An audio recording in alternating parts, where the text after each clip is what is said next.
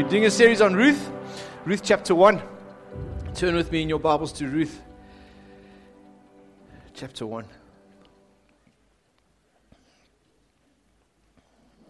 Good. In those days when the judges ruled, we get that, eh?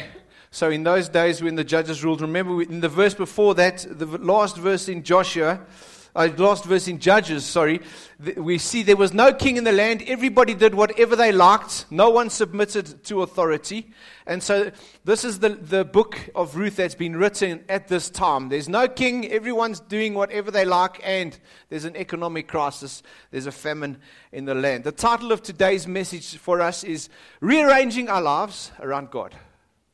Rearranging your life in that Liverpool shirt around God. Rearranging your life, my life, her life around God. There was a famine in the land, and a man from Bethlehem in Judah, together with his wife and two sons, went to live for a while in the country of Moab. Say Moab.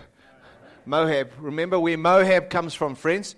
Where Lot's two daughters slept with their father, and they both have kids. One of them is Moab. He gets the name Moab. But this is this dark, incestuous, evil, wicked place where they are living. And so Elimelech, this guy, this father, this husband, he wants to go and live in that place instead of trusting God while he was living in famine. The man's name was Elimelech, his wife's name was Naomi, and the names of his two sons were Mahlon and Chilion. They were Ephrathites from Bethlehem, Judah, and they went to Moab and they lived there. Now, Elimelech, Naomi's husband, died, and she was left with her two sons. They married a Moabite woman, one named Oprah Orpah, and the other named Ruth. And after that, Oprah's a joke, by the way, after they'd lived there for about 10 years, both Mahlon and Chilion also died, and Naomi was left without her two sons and her husband. Let's just pray together. God, again, we pray that your word will cut through and, and break through into people's hearts today. God, your word is written. Every single part of the Bible is written to us to train us, to help us, to strengthen us, to, to rebuke us, to correct us, God. And I pray today that your word would train us in how to live a righteous life. I pray today all of us would be trained. Every one of us would be trained by your word, and that we would learn your word and we would apply, apply your word. Tomorrow, whether we're in court defending someone, whether we are on the road, whether we are on, in a classroom teaching, that we would apply your word in Jesus' name. Amen. PJ Smith, he's this uh, great, well known preacher. He, he says this He says that in every church, in every group of people, there, there's a disease called Elimelech-litis. Something like lice. It's a joke. Elimelech-litis. Okay, so a friend of mine, his daughter has lice. He decides he's fearful of his hair, he shaves it off. So Elimelech-litis is, is a disease that, that takes place in, in our hearts, in my heart, in your heart, in God's people. And, and, and it's when you live a life saying, you know, God is my king, but when the crunch comes, God's not my king. And, and for Elimelech, he, he, he, when the crunch came, he left the very center of God's will. He left where he was living and he went to the outside. Friends, we're not trying to build a church uh, in this hall, creating and trying to bring in different people from the East Rand. We're trying to build a throne room of Jesus Christ here where He gets the glory, where He gets worshiped, where we adjust our lives according to Jesus and not the other way around. In the book of Revelation, it says that you and I are on the outside and Jesus is on the inside, and we are worshiping Jesus from the outside. That's how the Bible works. But you know what happens in a consumeristic society? We switch that around. We on the inside, and Jesus is on the outside. That's what happens. Jesus is meant to be at the very center of my life and your life, and at the very center of his church. Jesus is the center, and we minister to him. And from his throne, people come and experience healing and wholeness as they move forward in life. And I'm not trying to be harsh here, friends, but I want to say this you are not the center of your own world. You are not the center of your own world. I'm just trying to put Jesus in his rightful place. You know what it says in Acts 17? It says this Paul preached, and it says, These men are turning the world upside down. They're turning the world upside down because they preach that there's another king. They're turning the city, the world upside down. When Jesus taught us to pray, you know how he taught us to pray? Our Father, you're in heaven. I'm just here on earth. Hallowed be your name. Your kingdom come. Your will be done. And then he prays this and he says, Give us bread just enough for today. Give us our daily bread for today. You know what we do? We switch that around, friends. We put our bread right at the top. I need what I need for this week, for next year. And if I've got time, I'll make time for Jesus the King. Somewhere I'll try and fit Jesus into my day. No, friends, we turn the world upside down. That means we make our daily bread subservient to Jesus Christ, our King. We want to worship Jesus Christ, the King. We want to build a church here, friends, where Jesus is the King and it's not about us. Where people can come and experience life and hope in Jesus' name. I want to chat this morning, friends, about four Elimelech lightest conditions. You get me? Four Elimelech-litis conditions uh, that have gripped the church and sometimes grip my heart and your heart as well. And then we're going to close off and look and see how we can rearrange our lives around Jesus Christ. The, the first Elimelech lightest is this, friends. He made a major decision. Elimelech made a major decision based on economic conditions. He made a major decision based on economic conditions. And we don't have time to look at it this morning, but in James 4, it says this Do not, businessmen, do not hotshot executive think that you can go to this town and you can go to that town and you can move there and you can conduct your business there and make money there. It says, rather, rather look at your life and ask, What is the Lord's will? What is the Lord's will for me? If it's the Lord's will, it says, Do this and do that. Say this and that. This and that. You see, friends, we're living in an economic crisis here in South Africa. Everybody does their own thing. We make decisions based on the economy. We do, the, we do this, we do that, instead of making decisions on the will of God. I'm going to move to Cape Town. Or I'm going to emigrate to Perth. And I'm going to go to New Zealand. Instead of saying, what is God's will? How much are we trusting God's will for our lives, friends. And you're saying, okay, Daryl, I get it, but help me now. How, how, do I understand what is the will of God for me? Because I need a job and, and I've got to make money, but I can't just live like this in this economy that I'm facing. How, how, how, do you think we work out what the Lord's will is for our lives? We go to the Word, friends. You know what it says in Romans 12? It's on the board. It says, Therefore, in view of God's mercy, say that in view of God's mercy. God, God, God's mercy for you and I. He sent his son Jesus to die for us on the cross. And in view of that, it carries on and it says, offer your body as a living sacrifice, holy and pleasing to God. Do not be conformed by the way of the world, but rather be transformed by the renewing of your mind, so that you are able to test and approve, here we go, what God's will is His good, pleasing, perfect will. And if you can't live in your current situation, how do you move so that, that God's will takes place in that situation? And that you don't move in the wrong way like Elimelech moved. He moved in the wrong way, friends. How do you know that God's will is in it? That it's His good, pleasing, perfect will for you to move? Number one, you have to have got to that place in your life where you've accepted Jesus as your Savior. Where you've made Him number one, where you've prayed that prayer and said, Lord, I give you my life. Holy Spirit, come and live inside of me and take control of my life. And number two, you've got to transform your mind from the conformity of this world. Because our minds get so easily conformed to the ways of this world. If you read the book of Ruth, you, the last chapter in the book of Ruth, it says, Ruth is better than seven sons. Have you read that? It's only four chapters. Read it with me this week, friends. I challenge you. Let's read Ruth just four chapters this week. It says there, she's better than the perfect number seven. She's better than seven sons. Why does it say that, friends? Because in that day that Ruth lived in, family and, and relationships were, were, were so important in those times. She doesn't have that. She's not married. She's got no kids. She's a Moabitess. But the book of Ruth says that she's better than seven sons.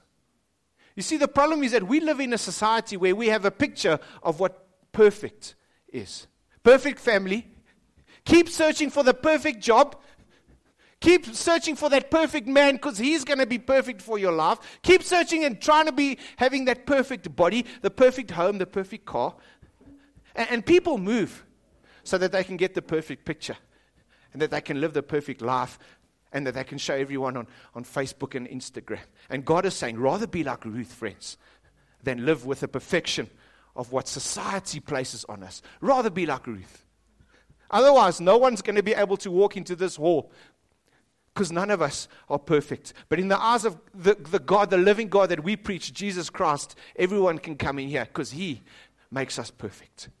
I want to challenge us, men and women and young persons sitting here today. Before you make a decision to move and change jobs, sir, ask this simple question What is the will of God? Is it good? Is it pleasing? And is it perfect? That's number one. Amen? Number two, if you have Elimelech-litis, you will never count the spiritual costs when you move. Because there's costs to moving. We get it. There's a family in Freedom, they've just moved three or four kilometers from one home to another. There are costs to moving. They paid a, a company to come and take boxes, put them in a truck, deliver them, put them in the lounge. It costs to moving. Their, their transfer costs. There's an estate agent here sitting here. Naturally, I understand. I get it. We pay you commission fees when you sell a house. You deserve it. But they hit cost that my mate didn't uh, take into account. The garage for his cars had to be straightened and smoothed, and he had to put up something nice for his bicycle to hang in there in the lounge. I get it. There are costs to that, friends. There's costs. There's financial costs to moving. And, and we take that into account, and then the rates and taxes caught him off guard. There's financial costs to moving, and there are relational costs to moving. Let me tell you about my neighbors. They moved. There was relational costs that happened there because they had these two gorgeous, cute cocker spaniels. And, and, my neighbors used to go out jolling on a Friday night, and for me to sleep at 8 o'clock on a Friday was like heaven. And so at 2 in the morning on a Saturday morning, I used to take two big buckets of water, one for each of the cocker spaniels, because in the courtyard I used to have to throw them with big buckets of water because I couldn't sleep. And when they moved, thank you, Lord things changed and I could sleep on a Friday night at 8. But, but, but on a serious note, friends, there's relational costs. If you're going to move to another city, to another country, you're going to lose deep connections with, with relationships with people that are close to you. But at the end of the, of the day, when we move, we need to ask this question How's it going to affect us spiritually? And I've seen many people relocate to another city, another country, and they don't serve God anymore. I've seen many families move and their families don't serve God anymore. I've seen families move and their kids don't serve God anymore. And, and I've seen them relocate to different places and, and they go to bed at night with happy hearts because it's much safer, but the society that they live in is anti God. It's anti God. And they're bringing up their children in an anti God society and they feel safer. But what about the spiritual aspect, friends? And I'm not trying to put a heavy on you this morning. I'm just telling you what Elimelech-litis means. I think Elimelech, he moved his family, four of them, three of them died. 75% of that move resulted in death. In April 2017, it was my anniversary. And I remember saying, you know, I, I would love to spoil my wife and. Uh, sacrifice my anniversary and, and let's go and spend time with her sister in Mossel Bay. I'm good, okay. Let's go and spend time with her family on our anniversary. And it just so happened that there was this massive mountain bike race at the same time. and, and we went and we spent time on our anniversary in April 2017. And I remember sitting on their patio outside. They stay on a farm just outside Mossel Bay. It's beautiful. The mountains, the sunset was incredible. And, and I remember praying in my heart, saying, God, do you want us to relocate here? Because we were pretty sure that, that God was moving us into a direction of planting a church. We were pretty sure about that, but we just didn't know where And we just didn't know when. And I remember sitting there saying, God, you want us to, to plant a church here in Mossel Bay? Do, do you want us to come and relocate here? Do you, want, do you want me to move my family? Because it's much safer here. The, the schools in Mossel Bay, they don't have robbers coming in because that only happens in the Vale. Should, should we move here, God? And, and we had family there, and I thought about it, and I said, God, open a door. If you open a door, th- then we'll go. But if we had moved, what would the costs have been? Sure, it would have been much safer. But other, what other costs would have been involved in that move? You see, friends, in the Old Testament, God wanted his people to stay together. That's what he wanted. But it's different in the New Testament because in John 17, Jesus prays to his Father and he says, Father, I do not pray that you would take them out of the world. I pray that you would take our, our people, your people, my people, that you would not take them out of the world, that you would protect them, not project, protect them from the evil one. Freedom Church, I want to say you are meant to be at the workplace where you are working. I want to say to Cassidy, there's another Cassidy here, not my daughter. She goes to university. You are meant to be at that university fighting the rubber bullets. We are meant to be in this world, but we have to have a link to a Bethlehem community. We have to have a link to the church, friends. We have to have a link to his people. And if it's not this church, that's okay, but go and find a church where you can be linked to that community. I want to say it's not good for us as Christians to be isolated. God doesn't want us to be isolated. That is Elimelech-litis, where you are isolated from your community.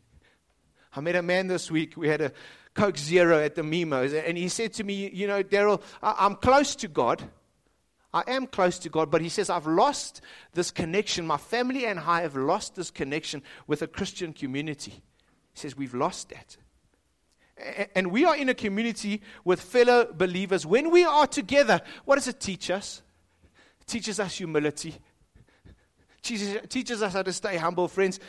When we're together, teaches us about God, and it helps us to keep putting Jesus as King at the center of our lives. That's what a community does. Amen? And it's really nice to see you in this community, in this hall on Sunday Fun Day. That's number two. Number three, Elimelech defaulted too quickly. Have you defaulted too quickly? Because I have many times. He defaulted too quickly. He defaulted to let's just fix this. Let's just get out of here. Let's just take matters into our own hands. If you suffer from Elimelech lightus, you will default too quickly. And you'll say, ah, I'm just going to fix this. I'm just going to sort out this problem. I'm going to take matters into my own hands. Let me say, especially to the young people, God whispers to us in our pleasure. But when you're going through a tough time, sir, he, sh- he, he shouts to you in pain. When you're going through pain, when you're going through suffering in a difficult time, whatever that might be work, marriage, home, finance he shouts to us in pain. I spoke to a man recently and he said, I'm going through a really, really rough time in my marriage. He says it's tough, but he says, through this season that I'm going through, it's keeping me close to God. And I thought, wow, not if, but when I go through a tough time in my marriage, is it going to keep me close to God? How am I going to react? Am I going to allow God to shout to me in my pain? When, things don't go well, instead of just trying to fix it, friends, just get on your knees and say, God, I'm listening. I'm listening. What, what, what, what are you trying to teach me, oh God? Get people around you. Get some counselors around you and ask this question God, you've got my attention. What do you want to do with me? What do you, what do you want to teach me, oh God? And the greatest example of this is Jesus. He's in the desert. Say, desert. Just like Elimelech was, it's famine. There's no food. Jesus is in the desert. He hasn't eaten. He's extremely remarkably vulnerable. I want to say to us this morning, church, you are most likely to sin the most when you are stressed, when you are hungry, and when you are tired. And Jesus is in the desert and he hasn't eaten. He's remarkably vulnerable. And the devil comes and says, If you are the Son of God, turn these stones into bread. When I'm under pressure, I try and turn stones into bread. I, I try and make a plan. That's not what God is trying to teach us here, friends. He's trying to say, Elimelech, there's a famine in the land. There's a reason why there's a famine in the land. Stand still. Trust me. Stand still. Trust me. We cannot fix every problem with human solutions, friends. Your marriage hits the wall, boom, 100 miles an hour. You're feeling unappreciated. You feel like you're living past your wife and you're just living like ships in the night. Don't run. Chatted to a man, he's just, he's run. Don't run away. Don't walk out. Get on your knees. And if you can't resolve it, go and see somebody and ask them to walk a road with you and say, God, what are you saying to us at this time? And the devil says to Jesus when he's in the desert, Turn these stones into bread. And Jesus says, It is written. Number four, was God just part of Elimelech's life? What do you think, Kathy? Was he just part of Elimelech's life, or was God the center of Elimelech's life?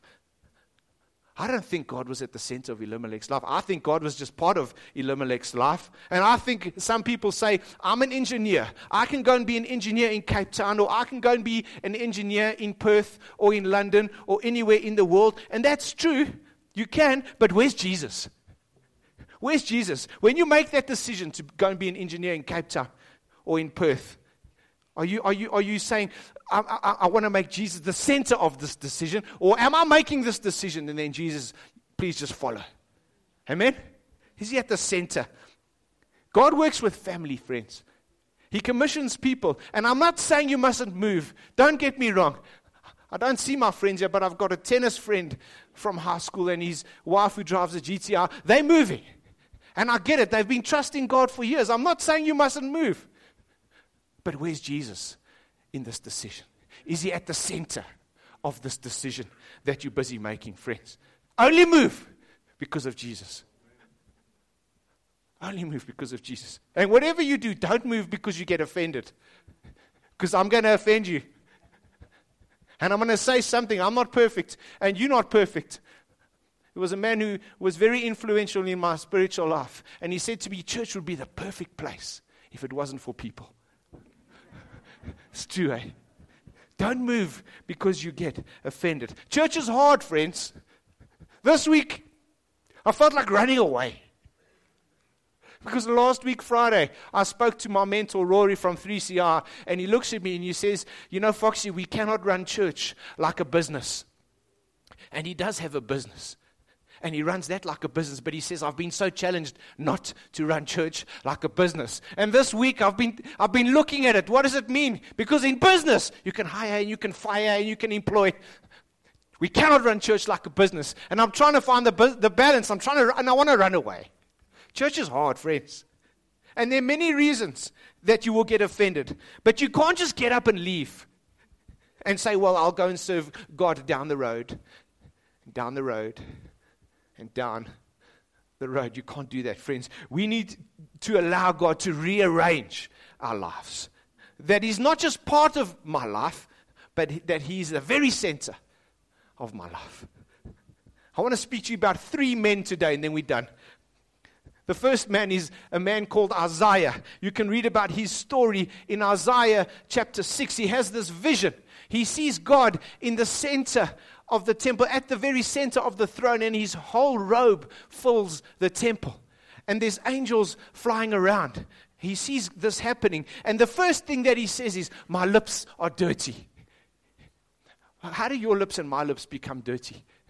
When I gossip about that colleague of mine that's not perform, performing at the office when I gossip about that family member and I slander and I kill people with my lips and my words. That's how our, our lips become dirty, friends.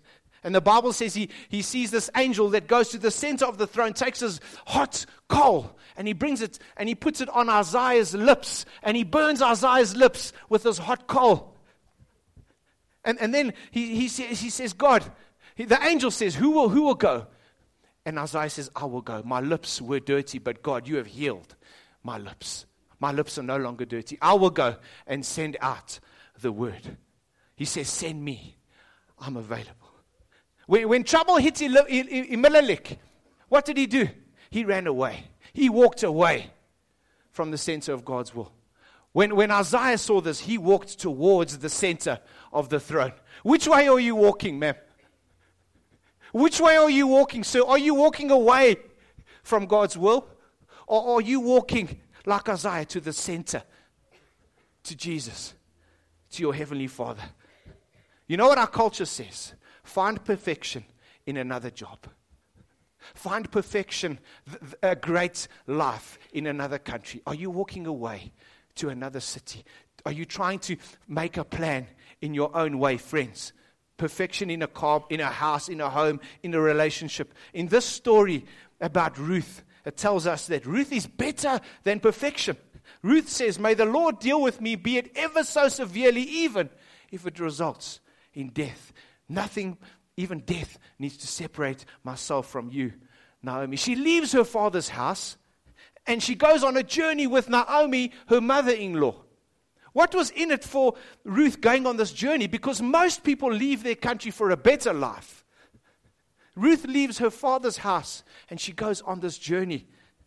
Even if it results in death, I will go. Ruth left, not looking for a better life. And you know who else left not looking for a better life? Here's an amazing comparison. Jesus left his father's home in heaven and he said, Father, I will go, I will leave my home and I will go to their home and I'm prepared to even die for them. That's a beautiful analogy. Jesus and Ruth walked towards the center of God's will. Which way are you walking? Which way are you walking? Are you walking towards the center or are you walking away from God's throne?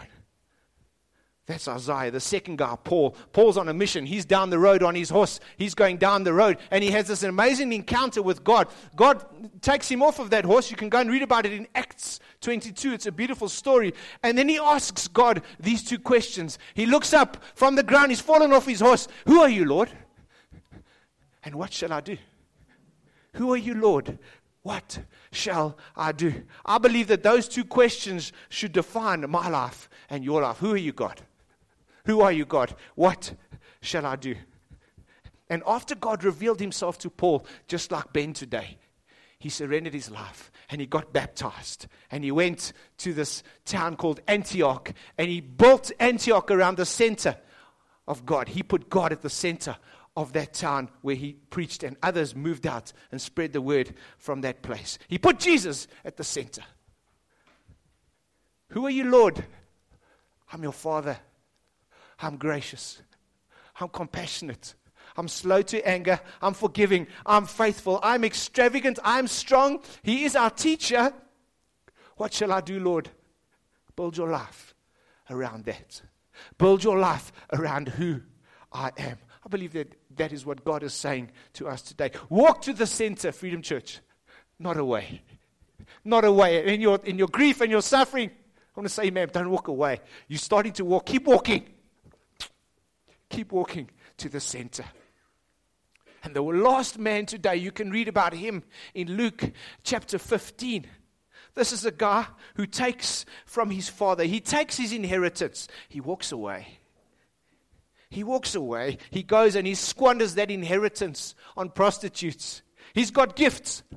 Each one of us have got gifts and talents that God has put in our lives. And maybe you've taken them and you've squandered them. And eventually, this guy sits down in a pigsty and he starts remembering what was my dad like? Remember how my dad was. What was my dad like? I walked away from my dad. And instead of running even further away, he turns and he thinks, I've got to go back. I've got to go back to the center where I was because my dad is better than living on the outside. And he goes back, he turns, and he comes home. And as he comes home, his father, who represents my father and your father in heaven, his dad, runs to him. And he puts his arms around him and he welcomes home a sinner. Friends, let's build a church together that when somebody walks in through these doors, we run to them and we welcome them home and we show them the heart of our Heavenly Father. Put them back. Allow God to put them back in the center. That's what Jesus did. He came to show us the Father, He came to show us the very middle. Elimelech-litis says, God is my king.